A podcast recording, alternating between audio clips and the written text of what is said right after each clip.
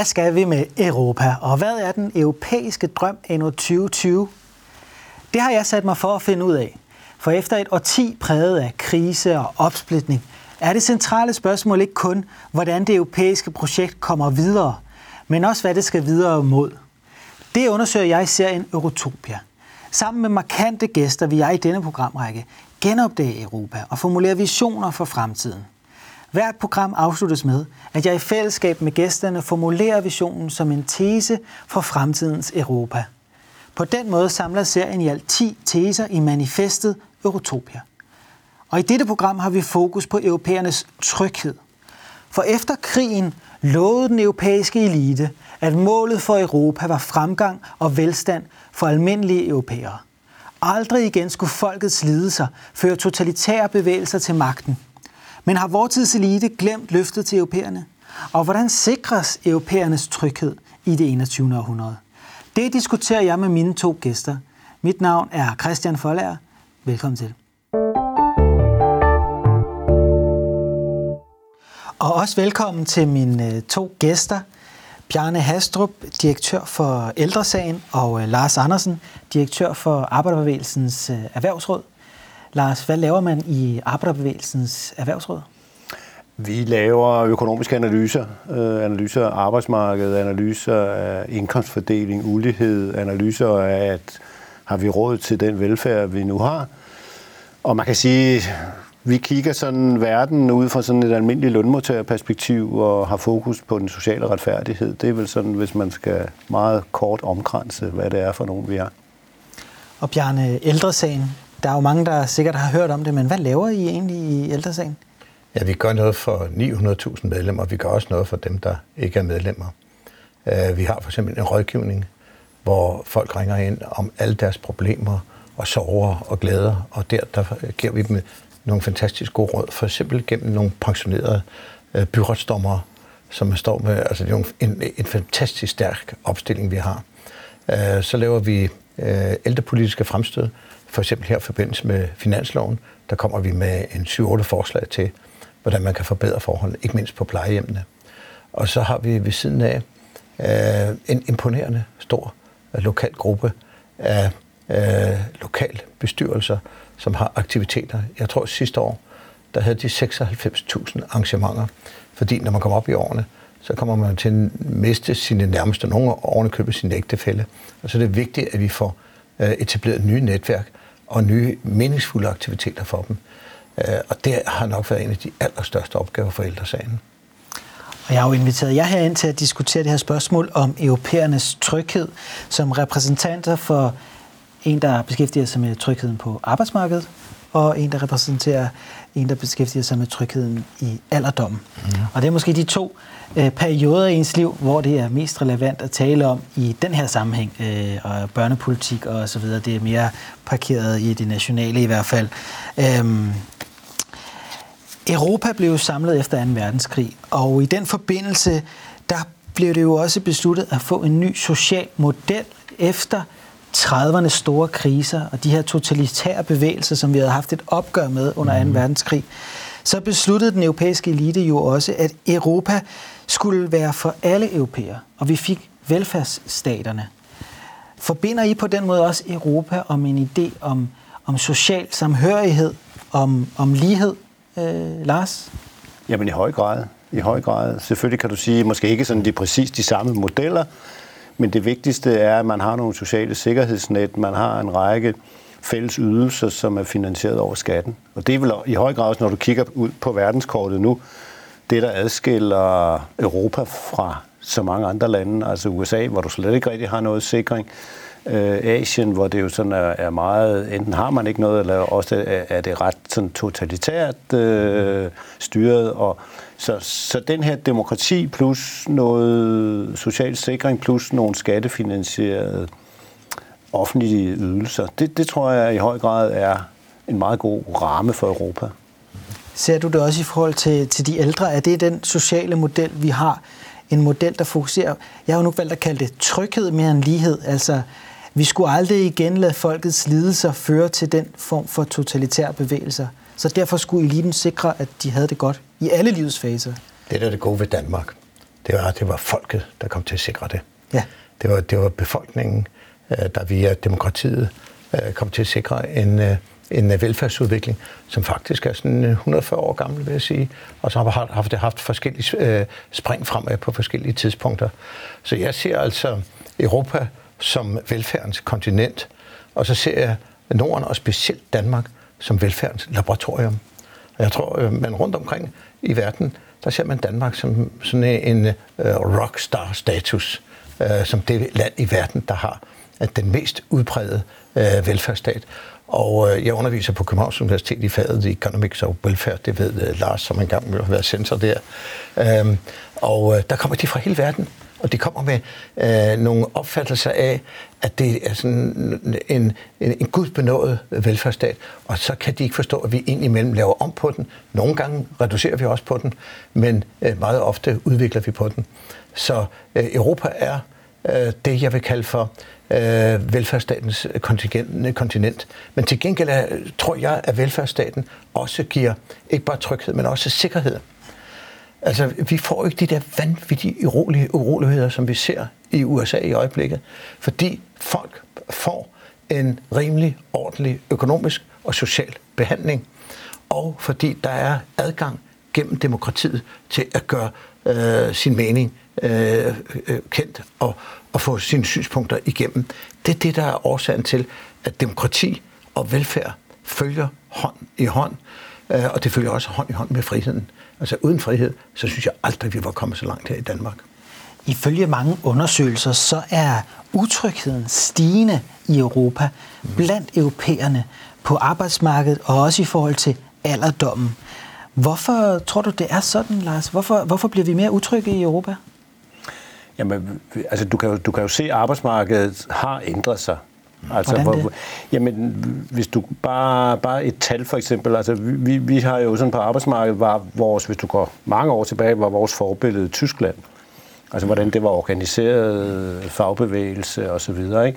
Men hvis du i dag kigger på, hvor mange er medlemmer af en fagforening, jamen hvis du tager de skandinaviske lande, så ligger vi sådan på omkring 70 procent. Hvis du går ned i Europa, så er du efterhånden ved at være nede på 20 procent.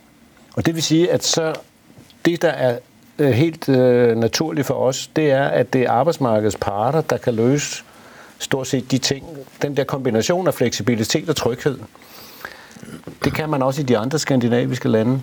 Men går du til Frankrig, jamen der har du ikke en fagbevægelse. Du, har ikke, du kan ikke lave trepartsaftaler, øh, for eksempel som vi nu gjorde i forbindelse med corona, fordi hvem er det, der er repræsentanter?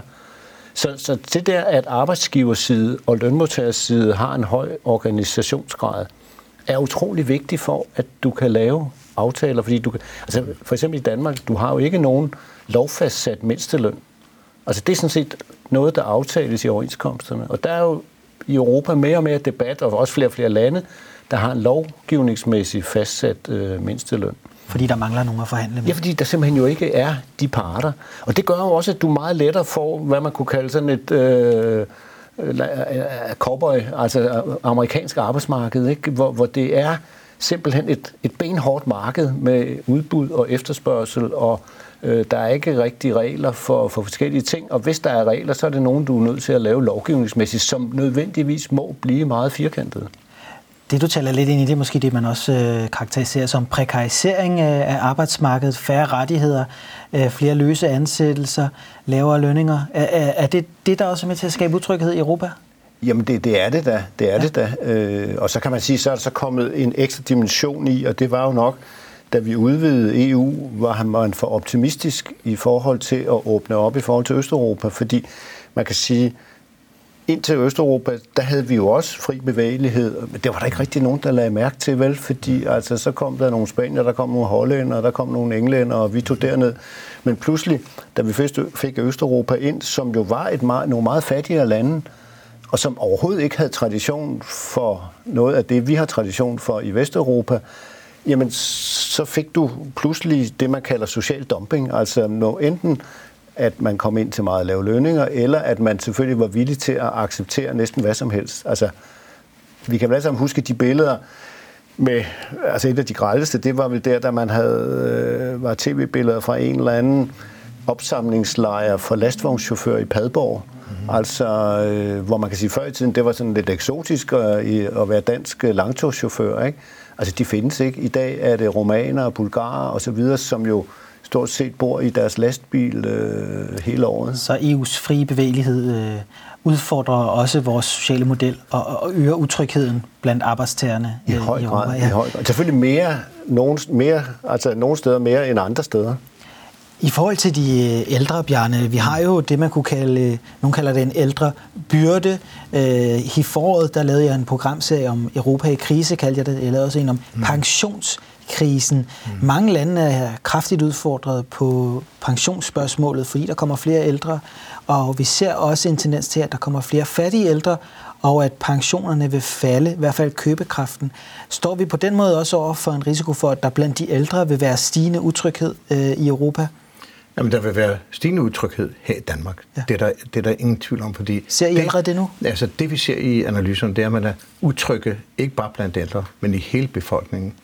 Om man nu også får den ældreomsorg, som man havde lovet ved det høje skatteniveau, man havde igennem den periode, hvor man var, var på arbejdsmarkedet. At plejehjemmen er der, at hjemmehjælpen er der, at hospitalerne er på plads. Den utryghed er der kommet her, ikke mindst her i løbet af sommermånederne, hvor vi har set de her opvækkende øh, scener øh, fra, øh, fra øh, Østjylland. Men så vil jeg samtidig sige til dig... Altså de her skandaler om skandaler behandling med, med ældre med på plejehjem. Og, og, ja. og Niels, ja. som ikke fik den hjælp og støtte, i lyset af, at de var fuldstændig hjælpeløse. Ja. Men, men så vil jeg så samtidig sige, at det er noget af det, der karakteriserer helt specielt Danmark. At vi har været vand, øh, i stand til i begyndelsen af det her århundrede at sætte os ned og informere befolkningen om, at hvis ikke vi tilrettelægger vores pensionssystem på en lidt anden måde, end vi har gjort indtil videre, så øh, vil der ikke være penge nok, så bliver vi nødt til at forhøje skatterne, eller vi bliver nødt til at skære kraftigt ned på velfærden. Og der fik vi jo velfærdsreformen i 2006, og senere en reform i 2011, der jo gjorde, at ældrebyrden sådan set er forsvundet, forstået på den måde, at vi sender ikke en regning til den næste generation. Vi lægger ikke en regning i børneværelset. I hvert fald indtil coronakrisen øh, har det været sådan, at vi tværtimod øh, sendte et par procent af bruttonationalproduktet til de næste generationer. Plus at vi har et kæmpe overskud på betalingsbalancen, og dermed en stor fordring på udlandet, som vi også afleverer til den næste generation. Så aflys ældrebyrden. Ja, men, men, men, men man ser en stigende utryghed øh, blandt ældre, ja. også i Danmark, men også i, i Europa, og flere fattige ældre også ude i Europa. Så det har måske også en betydning her i forhold til utrygheden. Øh. Altså jeg vil sige, det der har ud, øh, betydning, det tror jeg ikke så meget af folkepensionsniveauet, som ligger lidt over øh, for de lavest øh, øh, indkomstgrupper. Det ligger lidt over fattigdomsgrænsen her i Danmark øh, og opover. Det, der virkelig betyder noget for folk, det er, om pleje, omsorg, hospitalsbehandling er på plads. Og det øh, grundlag, det har man rystet lidt på her, og jeg håber, at vi øh, i løbet af det topmøde, vi blandt andet skal holde en af dagene her i Ældresagens Campus, kan få rettet op på det. Og jeg håber også, at politikerne vågner op og for alvor øh, gør noget for den del af befolkningen, som er svækket og som ikke kan klare sig selv. Noget af det, der virkelig har udfordret Europas øh, sociale model de sidste 10-15 år, det var finanskrisen og den efterfølgende sparepolitik. Mange kritikere taler om et angreb på vores sociale model, og at velfærdsnedskæringerne drastisk forringer hjælpen til almindelige europæere. Er det også noget af det, tænker I, som har øh, fostret den her stigende utryghed i Europa? Jo, men det har der nok, det har der nok været, været medvirkende til det. Øh, altså, øh, jeg vil sige, i hvert fald jeg som økonom, og også andre økonomer, specielt også amerikanske økonomer, har også rystet på hovedet af den måde, man førte krisepolitik i Europa efter finanskrisen. Mm-hmm. Og man må også sige, at man har taget ved lære af det. Fordi nu den her coronakrise, øh, der ser man jo faktisk, Tyskland var jo ligesom banerfører for det der, at der skal være husholdning, med husholdningsbudget. Ja. Ja. Og, og her efter corona har de jo godt kunne se, at det går ikke, og, og derfor har vi jo sådan set nu lavet hjælpepakker jo, der øh, har vel i størrelse svarende til Marshallhjælp osv., så, videre. så man har vel også lært af finanskrisen. Øh, så jeg vil så sige, der var måske også nogle ekstra, øh, altså udover at man førte en tosset politik, så var der også lande, der virkelig havde problemer.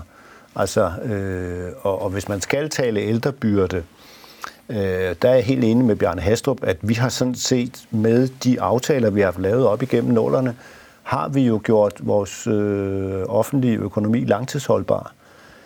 Problemet er bare, at der er flere af de sydeuropæiske lande, de har altså ikke på samme måde gjort deres offentlige finanser langtidsholdbare. Og det tror jeg måske også er fordi, at man har ikke den samme sociale dialog, som man har i Danmark. Altså det hænger lidt sammen med også det, det her, jeg siger, hvor stærkt står fagbevægelsen. Øh, fordi mm. hvem skal man føre social dialog med, hvis der ikke er et, øh, nogle arbejdsmarkedsparter? Altså man kunne for eksempel se i Frankrig, hvor man jo som har forsøgt det her med at hæve pensionsalderen. Mm-hmm. Og så kan man sige, så har man så også været åndssvag, at man har kombineret det med at sætte formueskat ned og så videre, sådan at man virkelig fik provokeret. Samtidig tror jeg, så lagde man afgifter på benzin og diesel, som jo ja. rammer dem, der bor på landet i Frankrig. Ikke? Og så fik vi de gule veste. Og så fik vi de gule ja. veste. Ikke? Og, øh, og jeg mener, det har vi jo da ikke fået i Danmark. Der har vi jo da kunne ligesom tage de hensyn, øh, kunne indføre det og kunne have den nødvendige sociale balance i det. Nu nævner I jo øh, pensionsreformerne, og, og det har jo så langtidssikret dansk økonomi, men øh, nogen vil jo sige, at den her høje pensionsalder faktisk også fostrer utrygheden, fordi den er for høj. At, ja, men det, at, at, det, hvad siger I til det? Men det tror jeg er noget, der kom her i de senere år. I, I begyndelsen fra 2006 og faktisk frem til i dag, der var der ikke ret mange, der spekulerede på det. Men da det kom frem i pressen, at i løbet af nogle få år, så var pensionsalderen 70 år. Der kan jeg huske, når jeg gik og talte med øh, bygningsarbejdere og andre, så siger de til mig, det holder vi ikke til, Bjarne den kommer vi ikke til at klare. Hvordan skulle vi kunne gøre det med vores knæ, hvis man er tømmer og skal sætte øh, vinduer op? Vi kan ikke bære dem hen, selvom der er vel hjælpeværktøjer og meget andet.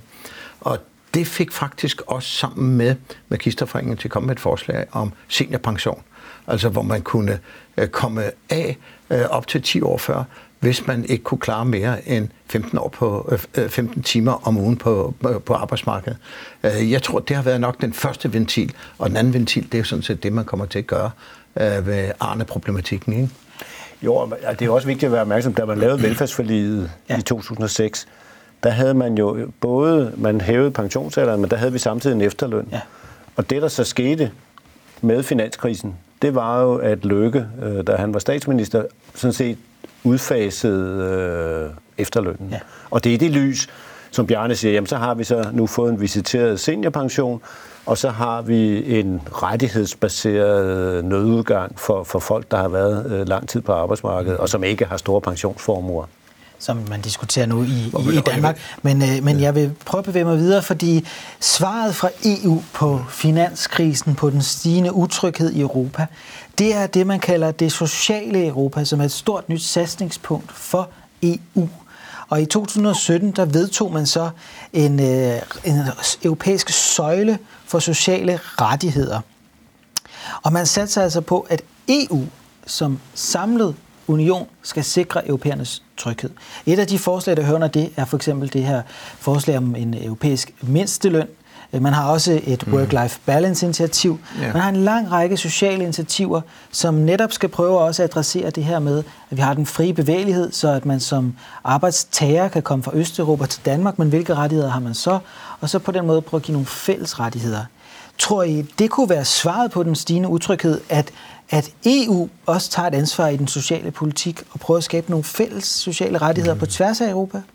Altså, jeg tror helt personligt, at den enkelte dansker tænker, vi er glade for den danske socialpolitik. Så vi skal ikke have noget... Nå, no, men, og den vil vi godt have bevaret og udviklet og forbedret. Øh, jeg tror ikke, der er nogen, der forestiller sig, at EU skal lovgive om socialpolitikken i Danmark.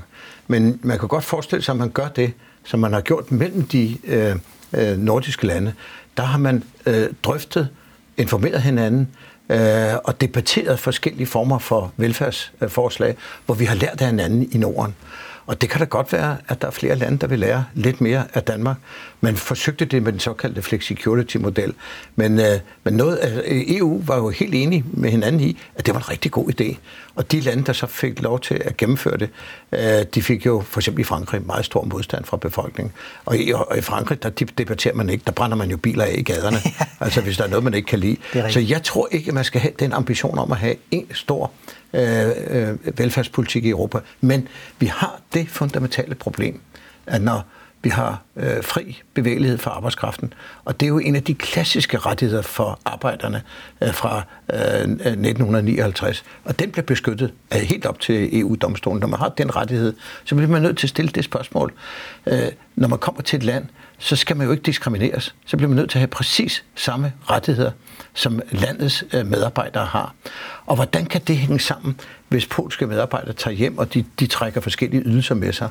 Der tror jeg, Europa har et kæmpe problem med at finde en løsning, der gør, at de skal vi sige, veludviklede velfærdsstater i nord, at de ikke føler, at der kommer sådan øh, øh, social turisme, eller, eller i hvert fald arbejdsmarkedsmæssig øh, social udnyttelse af, ja. af, af de danske og nordiske Det, man systemer. kalder social dumping og, og, og velfærdsturisme. Jeg tror, det er der ja. hovedproblemet ligger. Det ligger ikke så meget i, at vi vil tvinge de andre lande til at have men samme du, social du ser ikke, at vi får en, du ser ikke løsningen være EU's øh, en fælles social model for Altså, jeg tror på bestemt områder. Lad mig give dig et eksempel. Øh, I begyndelsen af det århundrede, øh, Øh, der sagde vi til regeringen, vi synes ikke, der skal være faste tilbagetrækningsaldre. Der skal ikke være tvungne tilbagetrækningsalder. Øh, at når man er 60 år eller 65 år, så skal man gå af, så skal man pensioneres. Og det kom vi ikke så langt med.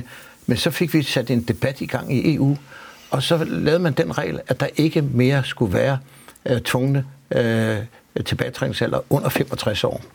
Og det gik vi til den danske regering med, og sagde, prøv at se, hvad der sker derude, og det var også andre, der gjorde. Hvorefter de indførte en regel om, at det hed 65 år, senere 70 år, og i dag er den væk. På den måde synes jeg, at man på et øh, arbejdsmarkedspolitisk og socialt område, som er vigtigt for os, godt kan bruge EU, og godt kan bruge øh, EU konstruktivt.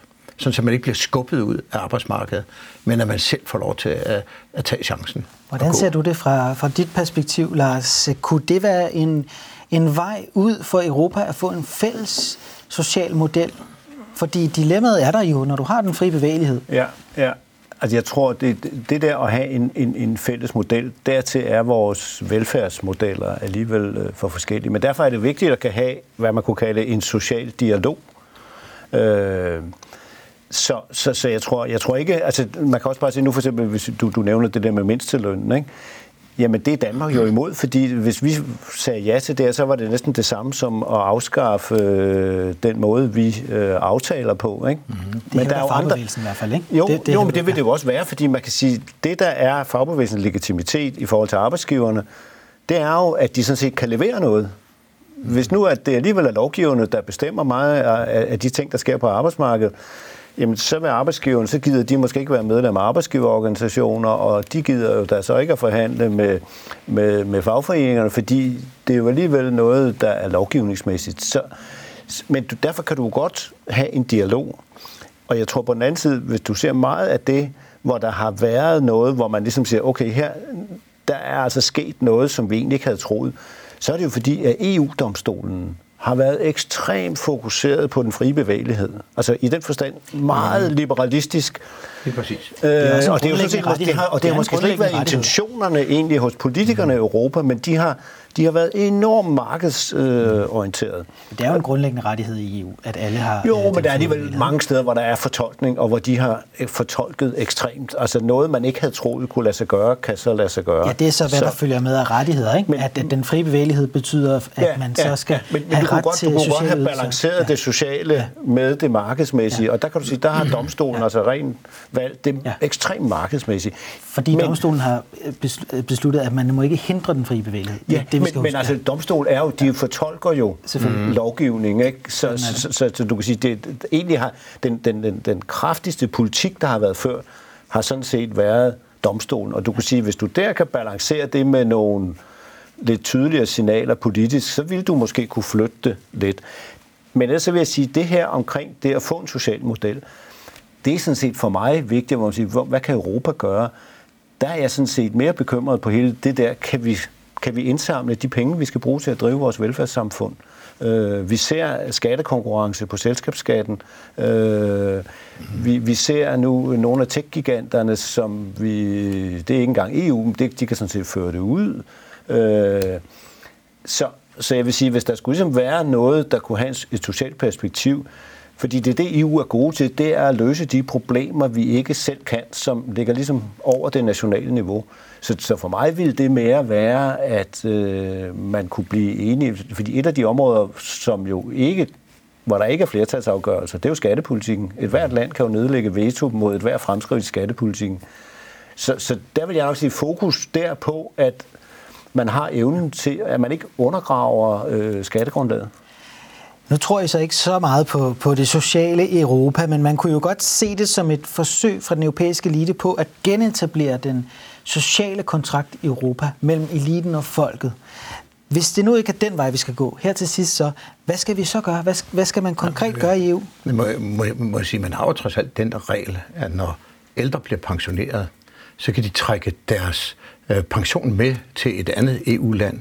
Og man har også den regel, at man kan sammensætte sin pension som brøkdele efter den periode, man, hvor man har været i, i forskellige lande. Og det vil sige, at man kan tage til et andet EU-land og blive pensionister. Det er der ikke ret mange danskere, der gør. Jeg tror, det er 3-4 procent. Og de fleste, ved, ved du, hvor de tager hen? De tager til Sverige eller til Nordtyskland. Så det, altså det der med at, at tro på, at de fleste danskere de vil ned i sydens sol, ja. der er altså åbenbart for kedeligt af en eller anden grund. Men altså, her har du da et felt, hvor man, hvor man ligesom har, har, har beskyttet uh, de ældres interesser. Men der, hvor jeg tror, at EU rigtig skulle tage sig sammen, og der har vi heldigvis uh, Margrethe Vestager dernede, det er se på Kina og USA. De har nogle gigantiske IT-virksomheder, og de virksomheder, de vil gøre alt, hvad de kan for at udnytte det datamateriale, de får op, og udnytte den der stærke øh, monopolsituation, de har.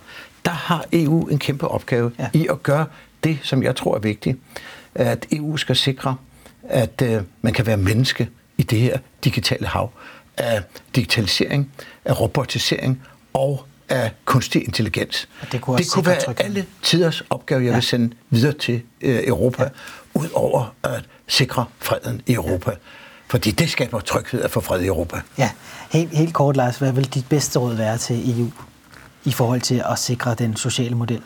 Jamen, det vil jo være at tage sig af det, der ligger ud over det enkelte øh, nation. Det vil være skattepolitikken, det vil være arbejdstagerrettigheder, det vil være det der, at man sådan set har ordentlige forhold, når man arbejder i et andet land.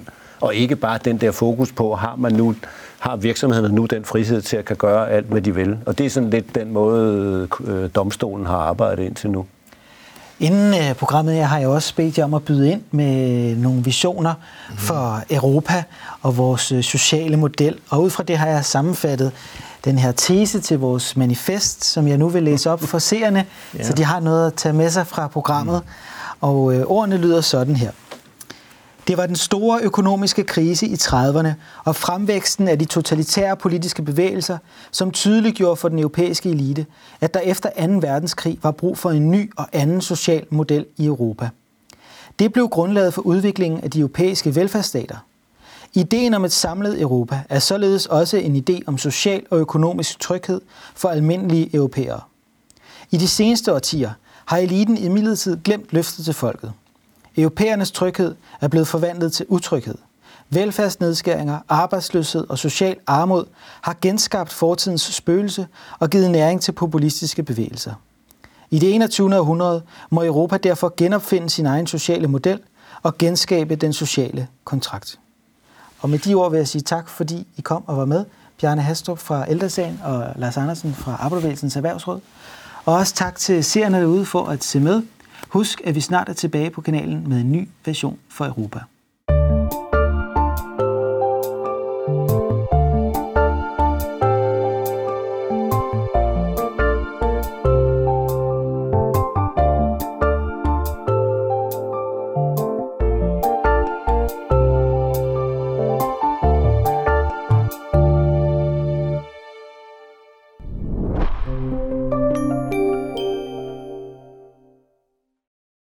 Programmet præsenteres i samarbejde med Europanævnet.